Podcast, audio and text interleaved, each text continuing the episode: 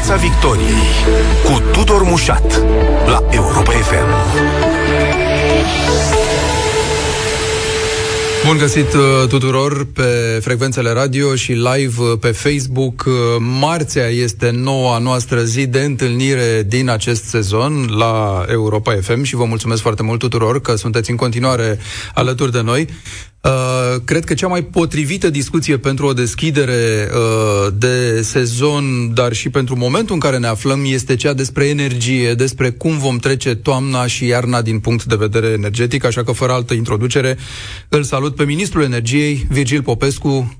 Bun venit în Piața Victoriei! Bun venit, mulțumesc uh, pentru invitație și salut și eu pe ascultătorii noastre. Tabloul momentului avem o ordonanță de compensare a facturilor în vigoare până cel puțin în prima parte a anului viitor. Doi, avem tot felul de strategii creionate zilele astea la nivelul Uniunii Europene uh, despre cum să trecem iarna cu bine, despre cum să facem față unei eventuale întreruperi totale a gazului uh, rusesc, dar niciun rezultat concret până acum și foarte multe controverse. Și trei, avem o discuție despre economisire. Una care îmbracă de la uh, aspecte tehnice, practice, uh, de bun simț, până la unele hilare cu accente populist-conspiraționiste, cum ar fi discuția despre a face duș uh, mai mulți uh, sau doar o dată pe săptămână, de a trăi în întuneric în case și mai știu eu ce. Uh, în ceea ce ne privește, domnule ministru, care-i planul?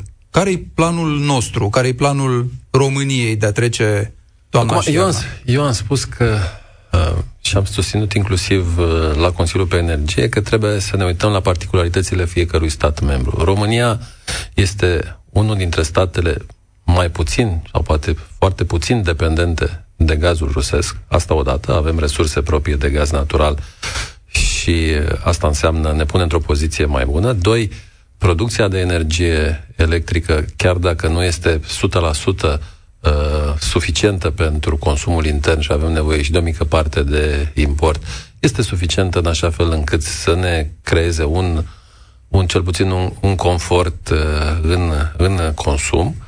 Dar, sigur, uh, mi se pare, așa cum a spus dumneavoastră, de bun simț, că trebuie și noi să începem să ne schimbăm un pic uh, comportamentul din punct de vedere al economisirii, al reducerii uh, consumului de energie electrică și, evident, uh, de gaze naturale. Și acest lucru putem să-l facem foarte, foarte ușor. Eu am mai spus, nu trebuie să ne uităm, poate că sunt alte state au, au marșat la ce a spus noastră cu dușul și mie mi se pare un pic cam ciudat, cam tricky, să zic așa, uh, să recomand populației acest lucru.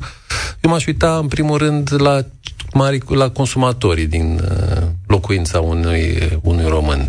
Ce consumă energie electrică, să zicem? Și ne uităm la iluminat. Păi dacă iluminatul consumă energie electrică și ne uităm și nu avem uh, becuri cu consum redus Poate că în mediul rural sunt chiar becurile vechi cu filament care consumă foarte mult. Avem la îndemână, uh, avem la îndemână becurile uh, economicoase, becurile economice cu LED, de exemplu. Sigur, sunt mai scumpe. Sigur că aici ar, am putea să venim în ajutorul populației prin fondul de mediu, prin mijloace de compensare a, și de stimulare a oamenilor să achiziționeze becuri cu LED, pentru că odată din start consumul se reduce cel puțin la jumătate, schimbând uh, Uh, becurile din, uh, din locuințe. Ce mai consumă? Electrocasnicele mai consumă. Dacă avem electrocasnice mai vechi, e clar că putem să le înlocuim cu unele din clasa A. Trebuie să ne uităm la electrocasnice și să vedem acolo scrie clasă consum și avem A, A+, A++, B, C, sunt și mai puțin economicoase. Și aici oamenii trebuie să, uh, să poată fi ajutați acolo unde este nevoie și, iară, prin ajutoare de, de genul acesta, să putem uh, încuraja schimbarea electrocasnicelor. Dacă ne uităm la gaze naturale, la centrale individuale, am mai spus acest lucru și am făcut-o chiar uh, dând exemplul propriu, eu mi-am schimbat centrala la sfârșitul anului trecut, înainte de iarna trecută, am trecut de la o centrală care mergea, era foarte bună, nu avea nicio problemă. Numai că o aveam, cred că, de vreo 10 ani uh, în casă, am schimbat-o cu una uh, în condensare nouă și mi-a, mi-a redus consumul de gaze naturale cu 30%. Un ce remarc eu este că ați legat cumva întrebarea care-i planul cu noțiunea de economisire și vreau să știu dacă planul se bazează în principal pe această idee Inclu- ca din partea populației să vină această idee a economisirii. Ăsta nu, e planul? Nu, nu, planul nu, planul nu este. Planul nostru este să avem continuitate în aprovizionare cu energie electrică și gaze, și gaze naturale pentru români, pentru companiile din România, în așa fel încât să, te, să trecem această iarnă uh, cu bine. Acesta este obiectivul principal. Dar nu putem să ne uităm în jur să vedem că celelalte state uh, fac acest lucru și să nu încurajăm românii să facă să poată să facă acest lucru, să-i ajutăm și la sfârșit să se vadă inclusiv în buzunarele lor că le rămân mai mulți bani Uh, scăzând, practic, uh, minimizând costul facturii. Până la urmă, asta, despre asta vorbim. E nevoie de un astfel de ghid uh, elaborat de guvern în ceea ce privește economisirea, pentru că citeam zilele astea că e în lucru un draft în care oamenilor să li se spună care sunt intervalele în care curentul costă mai puțin. O să ajungem Acum... să dăm cu aspiratorul noaptea și să spălăm rufe după 12 noaptea că e curentul mai ieftin sau lucruri de genul ăsta. Acum, uh la nivelul Comisiei Europene se lucrează la un material de lucru, nu a fost încă prezentat, se lucrează la un material de lucru, printre care una din propuneri, că de acolo s-a ajuns, dar vedeți cum a ajuns și în presă. A ajuns ore de vârf, dar nu e vorba de ore de vârf, e vorba de ore de vârf cu cost mare. Adică atunci când prețul energiei electrice pe piața spot este cel mai mare. Acest fiecare stat membru uh, pe acel material de lucru, deocamdată nu este finalizat, ar trebui să-și identifice orele când energia costă mai scump și în acea perioadă uh, persoanele fizice, persoanele juridice, că aici vorbim de toată lumea, să-și facă o programare în așa fel încât să se reducă cu un anumit procent. Încă acel procent uh, nu este stabilit. Acolo se pune problema unei uh, posibile uh, uh, unei posibile uh, reguli care poate fi impusă de către comisie. Nu știu dacă voluntară sau uh, obligatorie. Deci acolo se va, se va discuta. Mai există și posibilitatea, uh, nu numai în orele de vârf, să poți să-ți faci o reducere și să-ți gestionezi mai bine reducerea consumului de energie electrică. Și vorbim doar de energie electrică în, în acest moment. Foarte important, domnule ministru. Există vreo formă de premiere a celor care fac o economie demonstrabilă la energie? Sigur, sigur că în momentul în care uh, când se va ajunge la o măsură care va fi la nivelul întregii Uniunii Europene, de genul acesta, trebuie să gândim și un stimulent. Dacă partea de reducere uh, se găsește ceva în ordonanța de, de urgență cu măsurile de plafonare, se găsește ceva că se, 85% uh, din consum este la un preț uh, mai mic iar restul este la prețul din contract, trebuie să găsim și o parte de, uh, și partea plină, să zic așa, a paharului și o parte de bonificare, o parte ca oamenii să știe că dacă ei vor reduce consumul, își vor primi, vor primi ceva în plus la schimb. Și aici trebuie să gândim împreună și trebuie să gândim împreună în uh, interiorul guvernului măsura aceasta de bonificație. Evident, uh, vedem ce se întâmplă și ce fac și celelalte state, pentru că până la urmă un exemplu de bune practici poate fi mai ușor aplicat decât uh, să inventez la un moment dat ceva și Ca să apoi înțelegem să bine, se așteaptă o decizie unitară din partea Comisiei Europene, adică la nivelul Uniunii Europene, când vine vorba de, de toate lucrurile astea, ca să înțelegem dacă venim și cu ideile noastre proprii, uh, dacă avem se... o sărăcie de idei proprii mm. sau dacă trebuie neapărat să avem acest model. O, o decizie a Uniunii Europene se ia consultând toate statele membre. La nivelul Consiliului de Ministri pe energie de uh, săptămâna trecută, noi ne-am spus punctul de vedere și ne-am spus și ceea ce uh, ar, dori, uh, ar dori România. Am văzut și propunerea Comisiei. Nu s-a ajuns și nu, nici nu mă așteptam să se ajungă la un acord uh, săptămâna trecută, dar vă pot spune la dumneavoastră în premieră, se va convoca un Consiliu Extraordinar pe energie, cred că în data de 30 septembrie și până în data de 30 septembrie, la nivel de grup de lucru de ambasadori de ajuns de misiune împreună cu Comisia și cu statele membre, cu cei de acasă, cu noi, vom discuta un text și îl vom perfecta, vom adăuga la el în așa fel încât să încercăm să avem un text uh, final pe partea de energie electrică, să avem un text final pe care să putem să-l aprobăm uh, pe data de 30 septembrie. Și în acel text mă aștept să fie și aceste propuneri cu orele de vârf de preț maxim, ca să vorbim foarte ca ore de vârf de preț maxim de reducere cu un anumit procent. În acest text mă aștept să fie și o reducere și în afara, dar probabil voluntară, în afara celor uh, uh, ore de, de vârf, dar nu mă aștept, vă spun sincer, și acum ca să scrie în acel text uh, ceea ce a fost citat de, uh, de presă de ministrul energiei din Elveția cu dușul sau cu altceva. Nici nu știu dacă este real, vă spun sincer, dar nu mă aștept ca acest lucru să fie și nu cred că va fi îmbrățișat uh, la nivelul colegilor mei din celelalte state. Să nu uităm, Elveția nu face parte din uh, Uniunea Europeană la o decizie privind plafonarea gazului importat de la ruși, înțelegem că nu se va Acolo a fost prea curând. The Guardian scrie chiar azi că Uniunea Europeană a renunțat la ideea uh, asta, deși ști. părea soluția salvatoare. Să, să știți că acolo au fost două opțiuni. Deci nu au fost uh, două opțiuni care până la urmă uh, amândouă presupuneau plafonarea prețului gazului rusesc. A fost o opțiune clară, directă a Comisiei, susținută de câteva state deplafonarea prețului gazului rusesc și a fost o opțiune România mai largă. Înțeleg că susținea. A fost o opțiune asta. mai largă, printre care și a României, de plafonarea prețului tuturor surselor de gaze, nu numai gazul rusesc. Din deci, afara Uniunii Europene. Și din Uniunea Europeană. Deci, în Uniunea Europeană, toți cei care vând gaze, fie că sunt din producția internă sau din producția externă, să aibă un anumit, un anumit mm. plafon. Deci, inclusiv indirect se plafona și prețul rusesc. Acest lucru nu s-a ajuns la un la un uh, compromis, un text de compromis. Deci nu că s-a respins plafonarea prețului gazului rusesc, ci au fost două propuneri. Iar noi ne-am situat de plafonarea prețului gazului. În general, Bun, indirect... dar am putea ajunge la varianta în care să se da. plafoneze doar gazul rusesc, pentru că aici ai o dublă, uh, un dublu obiectiv, nu? Uh, unul dintre ele, sigur, e să ai prețuri mai mici și al doilea este oricum să nu bagi bani în uh, mașina de război rusească. Este, este cu totul adevărat ceea ce spuneți dumneavoastră, dar nu mă aștept ca să avem în discuție acest text pe, pe gaze naturale la Consiliul uh, de la sfârșitul acestei luni. Eu cred că discuțiile care vor fi la Consiliul din 30, să zicem, din 30 septembrie, vor fi legate doar de energia electrică.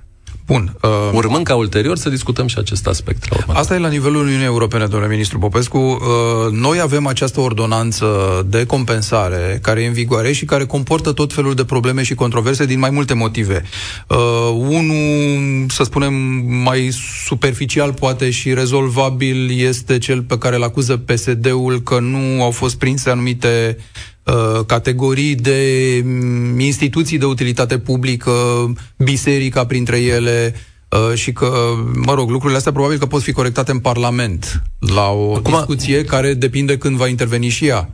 Acum, ce trebuie să știți că absolut tot ce a fost agreat în coaliție, înainte de redactare, redactarea textului ordonanței și ordonanța este coinițiată Ministrul Energiei, Ministrul de Finanțe, Ministrul Economiei, Ministrul IMM-urilor, Ministerul Muncii, uh, avizată Secretariatul General Guvernului și avizată și de către ANR, a fost prins în această ordonanță. Sigur, dacă uh, există uh, alte categorii care vor trebui introduse, sunt două modalități. Ori o corectăm în Parlament, sigur, și atunci o modificăm, sau altă ordonanță. Cel mai simplu, după părerea mea, este de a corecta în Parlament în acest moment, ea fiind deja în dezbatere și putând să iasă, uh, putând să iasă din uh, Parlament într-o formă care uh, Uh, să, uh, să, să aibă o, o arie de protecție mai largă decât a ieșit ea în, în această PSD-ul formă. are aproape jumătate din guvernare. De ce n-a făcut obiecțiile astea în momentul adoptării ordonanței? Adică nu e ca și cum a făcut-o PNL-ul la secret și după aia a pus-o pe piață și PSD-ul n-a știut. Nu, adică aici e o fost... șicană din partea partenerilor dumneavoastră eu de guvernare? Zic, eu v-am spus și repet, în această ordonanță a fost agreată înainte la, nivelul, la nivel politic în coaliție cu absolut toate aceste, toate aceste aspecte, iar tot la nivel politic probabil că se agrează și introducerea unor noi Concluzia categorii. Nu am că absolut... Dacă aștepți ca ea să intre în vigoare și la o zi după spui au fost scăpate anumite categorii, înseamnă că ai așteptat ca ea să producă efecte, după care să o critici de pe margine, nu? Eu nu am absolut nimic, ba din contră, susțin ca biserica să fie introdusă în, în acest lucru, cum am susținut ca să nu existe absolut nicio diferență între spitalele publice sau spitalele private, pentru că pacienții sunt bolnavi, sunt, trebuie la fel tratați și acolo nu s-a făcut o diferență de uh, economia consumului, deci e 100% la spitale, grădinițele, educația publică sau educația privată, Uh, acolo am susținut acest lucru în discuțiile din, uh, din interior de lucru și așa Așa a ieșit. Industria alimentară împreună am hotărât că trebuie Uh, să fie protejată ea, fiind o industrie vă, strategică. Vă, vă feriți să o, să o calificați drept o șicană din partea PSD-ului. Mie așa mi se pare și ăsta e punctul meu de vedere, că aș, la, de la mine așa se vede uh, lucrul ăsta. La fel cum tot un fel de șicană, dacă vreți, se vede și ideea asta de critică la adresa ideii de economisire. Adică a fost foarte ușor pentru Ciolacu, dar și pentru colegul dumneavoastră de partid și unul din liderii partidului, Rareș Bogdan, Uh, să vină și să sară în capătul extremist populist al acestei discuții despre economisire. Chestia cu dușurile în doi sau mai mulți, nu ridiculizată și așa mai departe. Uh, chestia cu stinsul becurilor în fiecare cameră, ca pe vremea lui Ceaușescu, zicea Marcel Ciolacu, noi nu le putem cere oamenilor să facă asta. Dumneavoastră tocmai ne-ați explicat că ar fi o bună idee să mai economisim sau să ne luăm becuri uh, economice. Uh, mergând până la discuția cu mâncatul făinii de greier sau mai știu eu ce alte lucruri de felul ăsta, Uh, toate grefate pe niște discuții sau propuneri, dar uh, transpuse așa într-un registru extrem. Uh, ridiculizat, acum, dus, împins la, acum la eu, ridicol. Eu am văzut uh, declarațiile colegilor mei, a domnului Rareș și a domnului Ciolacu.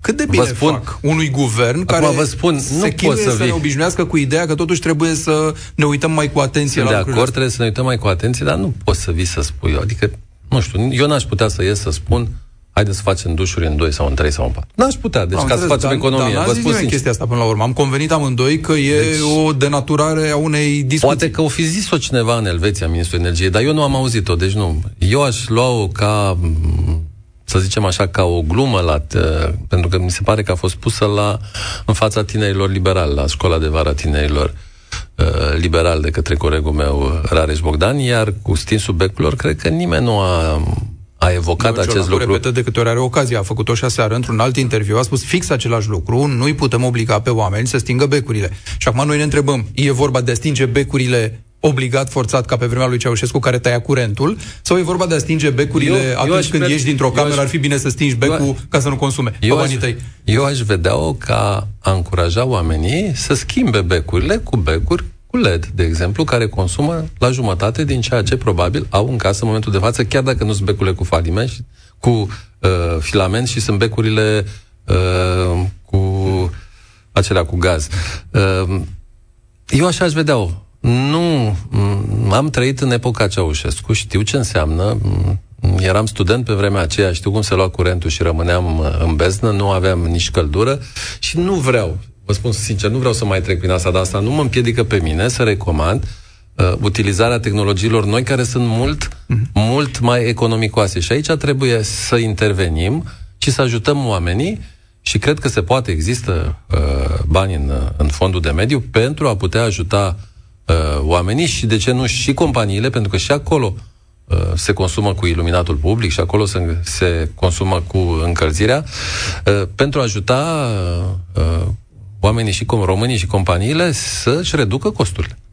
Bun, ne întoarcem, domnule ministru Popescu, la ordonanța de compensare, despre care ziceam că pe lângă problemele astea discutate anterior, mai comportă niște probleme de fond, niște probleme care pun uh, cumva sub semnul întrebării existența ei și, și uh, buna utilizare, să spunem, a acestui text uh, de lege faptul că, de exemplu, uh, furnizorii nu găsesc să achiziționeze energie la prețul pe care statul îl compensează. Lucru care deja pare să fi creat uh, o anumită Acum, criză în momentul ăsta. Cei 1300 de lei pe care îi decontează statul Ce trebuie să știe... Nu sunt fezabili. Haideți să explicăm un pic uh, ascultătorilor dumneavoastră. Până la data de 1 septembrie, furnizorii puteau deconta absolut orice preț pe care îl luau în piață, din piață la bugetul de stat și îl vândea. Și s-a ajuns la situații hilare prin care prețul era artificial crescut, trecut, vândut pe un model de tip suveică, în așa fel încât nimeni nu avea niciun interes, nici furnizorul,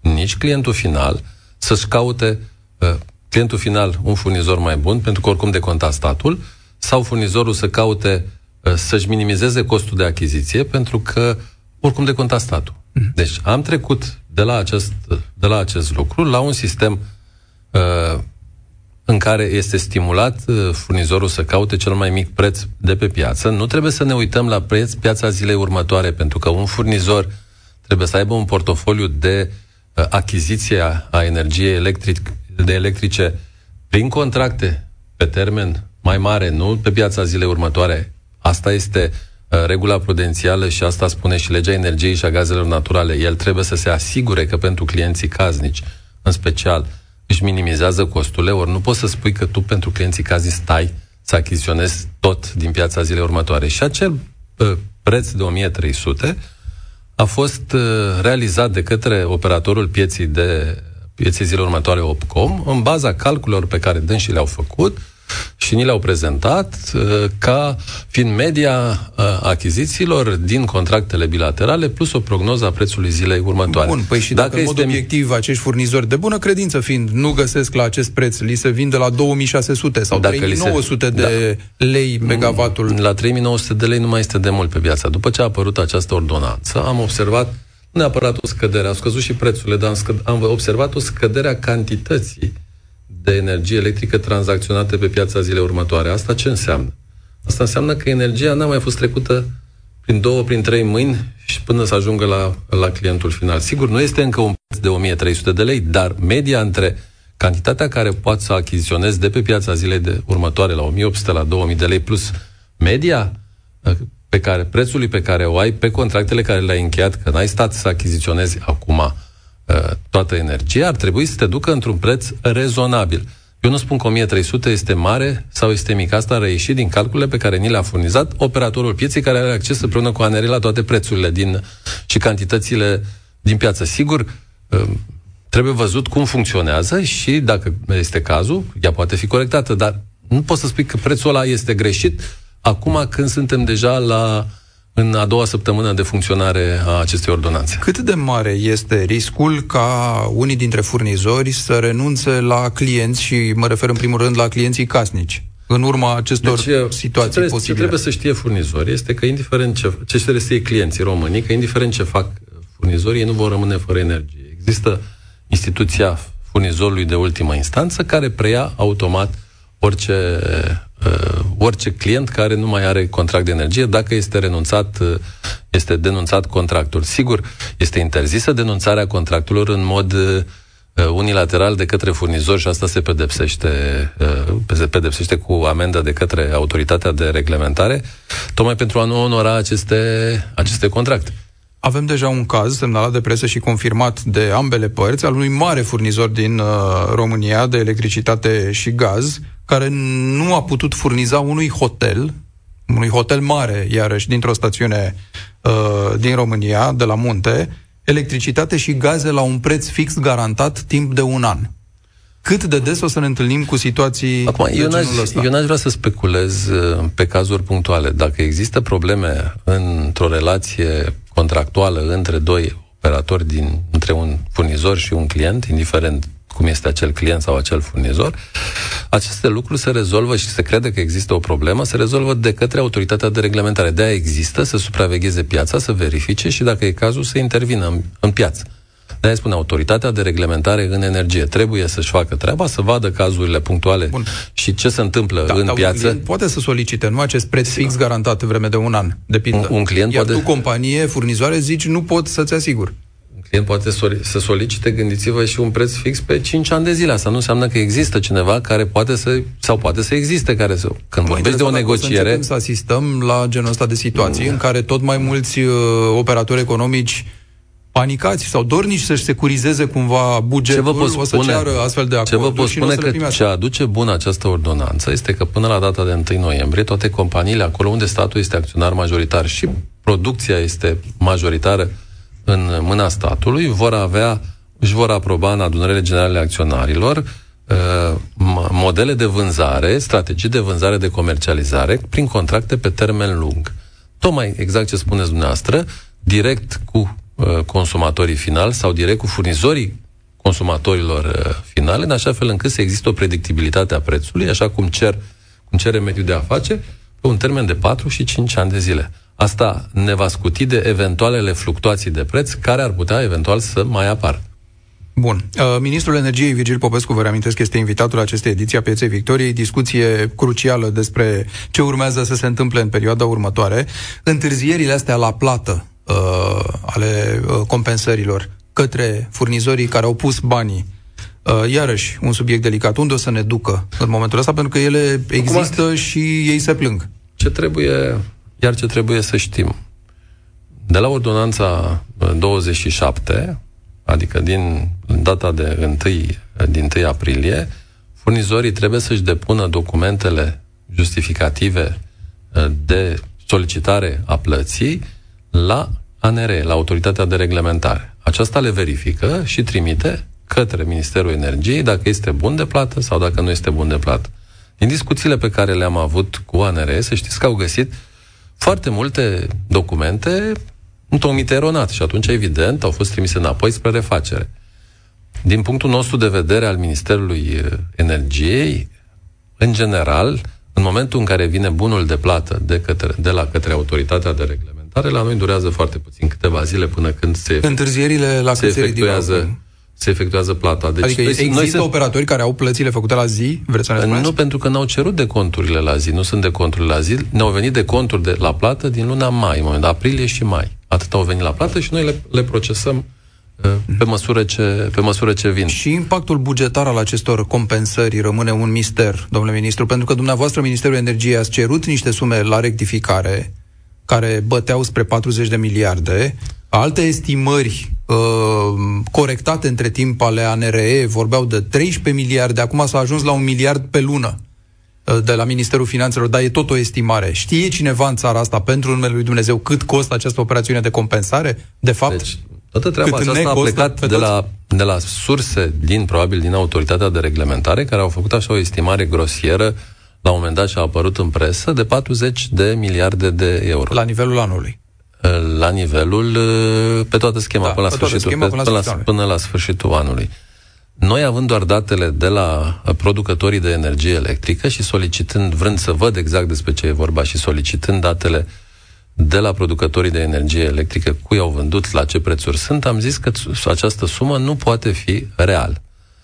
Uh, am avut discuții cu ANRE-ul și în urma discuțiilor s-a redus la jumătate acest, uh, uh, această sumă, după care s-a mai redus un pic la vreo 16, 16 miliarde. În urma modificării acestei legi introducerii și a unor, a unor taxe pe care producătorii ar, unei contribuții la fondul de tranziție energetică pe care producătorii și traderii trebuie să o dea, deja nu cred că mai este o problemă uh, uh, o problemă bugetară. Practic, toți producătorii care vând energia peste 450 de lei, care este un preț foarte bun, indiferent de tehnologie, nu se ia în calcul certificatul de emisii de CO2 în acest preț, toată această diferență se, se numește contribuție și se virează la fondul de tranziție energetică, care, fond care va contribui la, uh, la uh, plata acestor facturi. De asemenea, traderii un trader, dacă ești un trader de bună credință, faci trading, adică îți pui o marjă mică de 2-3% și atâta face. Nu poate un trader să câștige 200-300%.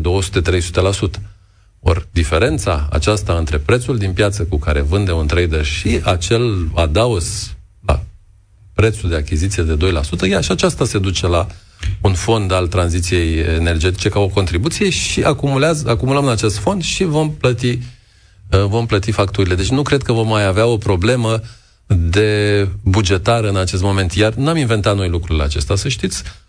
Noi ne-am inspirat și eu am cerut colegului meu din Grecia uh, modelul care a fost aprobat de comisie și l-am aplicat inclusiv suma de 450 de lei bate cu cei 90 de euro pe care uh, colegii din Grecia îl folosesc. Chiar Comisia Europeană vine exact cu o propunere de același tip uh, pentru Consiliul de Miniștri pentru a aproba, tocmai pentru a găsi Uh, sursele de finanțare. Apropo de prețurile astea care tot, de, da, de preț, că până la urmă preție, care cresc pe, pe lanț, um, hai să elucidăm și teza asta, că statul producător ar putea vinde mai ieftin și că de fapt e o ipocrizie în momentul în care de la el pleacă tot ce mai scump, el vinde scump și prin urmare ajunge să compenseze cu mâna ilaltă nu, uh, acest nu. preț foarte mare. Asta este o teză falsă sau o teză pentru cei care nu știu cum funcționează piața zilei următoare. Vorbim de piața zilei următoare. Uh, producătorii, traderii, furnizorii vând pe piața zilei următoare surplusul de energie electrică care nu este vândut prin contracte, prin contracte bilaterale. Piețele zilelor următoare sunt cuplate cu toate statele din, uh, din Europa și energia circulă de la prețul mai mic la prețul mai mare. În momentul când un producător pune, indiferent de preț, uh, indiferent de preț, uh, pune la vânzare o cantitate de energie, aceasta este automat uh, judecată de cel care oferă prețul cel mai mult. Deci cel care oferă furnizorul, clientul, cel care cumpără energia de pe piața zilei următoare, stabilește prețul, nu producătorul. Sunt cazuri în care s-au făcut de către producători uh, experimente, au pus la un leu energia și s-a închis la 2000 de lei. Pentru că automat se, se licitează, dacă nu o cumpere aici, o cumpără cineva și o duce afară. Deci, uh, în momentul, în momentul de față, când este o foame de energie pe toată piața, uh, pe toată piața europeană, nu se poate spune că furniz, uh, producătorii stabilesc prețurile. Da, producătorii pot stabili prețurile în momentul în care cheie contracte bilaterale pe un termen de 4 de 5 ani de zile, când dă o predictibilitate și atunci, evident, își pot face cu totul și cu totul altfel calculele. Și sunt state care au o cantitate de piețe pe piața de zile următoare de 20-30%. Sunt state ca România care au 50%, 40%, 60, chiar 60% am avut și state ca Grecia, de exemplu, care au 90% pe piața zilei uh, pe piața zilei următoare. Diferă foarte mult de la stat la stat. Bun. Um, faptul că avem aceste rezervoare de gaz pline 80% în momentul ne apropiem de 80%. Ne apropiem. Cred că 78, Hai să zicem 25. că le avem pline 100%. 79, cred că mâine vă da. Asta e o garanție că noi trecem iarna bine dacă e o iarnă mai aspră? Uh, evident că în momentul în care avem rezerve de gaze naturale în depozit, uh, avem uh, trecem iarna mult mai simplu. Adică toată lumea se întreabă, rezervele nu ajung totuși pentru toată iarna. Nu, nu, nu, nu, nu. Rezervele, ca să vă faceți o idee, anul trecut am avut în rezerve 2 miliarde 300 de milioane de metri cub, poate un pic mai mult, și la sfârșitul iernii trecute am rămas cu 700 de milioane de metri cubi în continuare în, în depozite. Deci nu s-a consumat tot. Acum avem deja 2 miliarde 450, 2 miliarde 460. Ridicăm, ridicăm foarte mult uh, nivelul, uh, nivelul de rezervă, uh, tocmai pentru a avea și o presiune mai mare și a putea extrage până la maximul de extracție de 35 de milioane de, de metri cub pe zi, care adunat cu producția de 24-25 de milioane, să putem să ne ducem, să, să suplimentăm să, a, să asigurăm consumul și atunci când iarna este mai grea, să nu mai avem nevoie dacă cumva se va întâmpla să nu mai intre, să se oprească fluxurile de gaze în, în Europa. Pentru asta ducem rezerva foarte sus. Cât privește energia electrică, domnule ministru, noi am crescut în vreun fel capacitatea de producție de când a lovit toată criza asta. Hai să luăm ultimul an. Am făcut ceva în materie? Am crescut acum, în vreun fel această capacitate? Acum, de, eu vă spun, anul acesta cred că este anul demarării investițiilor în, în energie. Haideți să o luăm din 2019, să o luăm un pic din, din urmă, din noiembrie 2019, în momentul în care s-a schimbat guvernul, a venit guvernul Partidului Național Liberal, ne-am trezit cu complexul energetic Hunedoara direct în insolvență. Datorii de un miliard și jumătate de euro, făcute de la zero în 2013, zero datorii în 2013 sau șters până șase ani în 2019, dintr-o dată și cu oameni în stradă care erau neplătiți. Am rezolvat, am stins acel conflict și suntem într-o procedură de restructurare. La nicio lună a venit complexul energetic Oltenia, care nu avea bani să-și cumpere cel mai mare producător de energie electrică pe bază de cărbune, uh, care nu avea bani să cumpere certificate de CO2 și am intervenit rapid 220 de milioane de euro ajutor de restructurare, încă 200 de milioane și am reușit, la începutul anului ăsta, în negocieri cu Comisia, să aprobăm restructurare a complexului energetic și investiții ale complexului energetic de un miliard de euro aprobate prin fondul de modernizare și care sunt în derulare în momentul de față. Am avut șapte ani de zile programul nuclear blocat cu partea chineză în 2019. Până în 2019 am reușit întoarcerea de la est la vest a programului nuclear cu partenerul strategic cu Statele Unite. Reactoarele 3 și 4 uh, suntem în, uh, în linie dreaptă. Reactoarele modulare, reactorul modular, ultima tehnologie de care România va beneficia, este și ea în linie dreaptă și sunt proiecte care merg mai departe. Aveam proiectul de exploatare a gazelor naturale din Marea Neagră blocat. Blocat de ordonanța 114, care ce a făcut? Ordonanța 114, că toată lumea poate a uitat, că noi așa uităm. Ordonanța 114 le-a spus producătorilor, vindeți voi gazul și energia electrică la un preț mic, clienții au rămas, românii au rămas la același preț, deci profitul s-a dus către furnizori. Bun. Și a blocat toate investițiile. Și a blocat Marea Neagră. Am deblocat și acest. Așa. Am deblocat și acest uh, uh, împreună în coaliție aprobând legea offshore și uh, Exxon, uh, anunțându-și retragerea, a venit Romgaz, a cumpărat investiție de un miliard de dolari, uh, urmând în continuare încă două miliarde să scoatem gazele din Marea Neagră. Le-am pornit și pe acestea.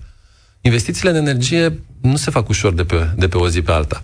Am dat drumul la proiectele pentru energie regenerabilă. Sunt 960 de megawatts, proiecte depuse uh, în evaluare la Ministerul Energiei pe Planul Național de Reconstrucție și Reziliență.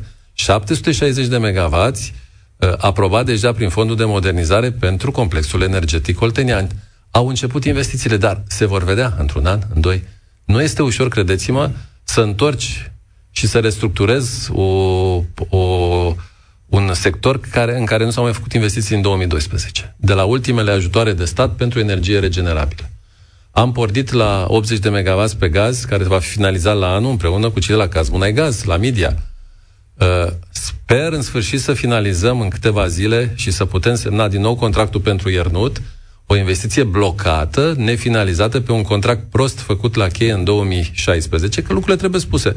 Prost făcut uh, la cheie în 2016 pe o sumă fixă în care evident că nu s-a mai putut încadra nimeni, dar nimeni nu semna să mărească, până nu s-a modificat legea, până nu se încep toate lucrurile. Adică sunt lucruri care s-au făcut, lucruri care merg înainte și lucruri care evident, care vor continua. Mulțumesc foarte mult, domnule ministru. Virgil Popescu, ministrul energiei. O discuție reper, pentru că ea, cum spuneam, vine la începutul uh, sezonului și o să ne raportăm la ea uh, probabil o bună bucată de vreme de acum încolo. Mulțumim tuturor. Pe curând. Vă mulțumesc. Piața Victoriei cu Tudor Mușat la Europa FM.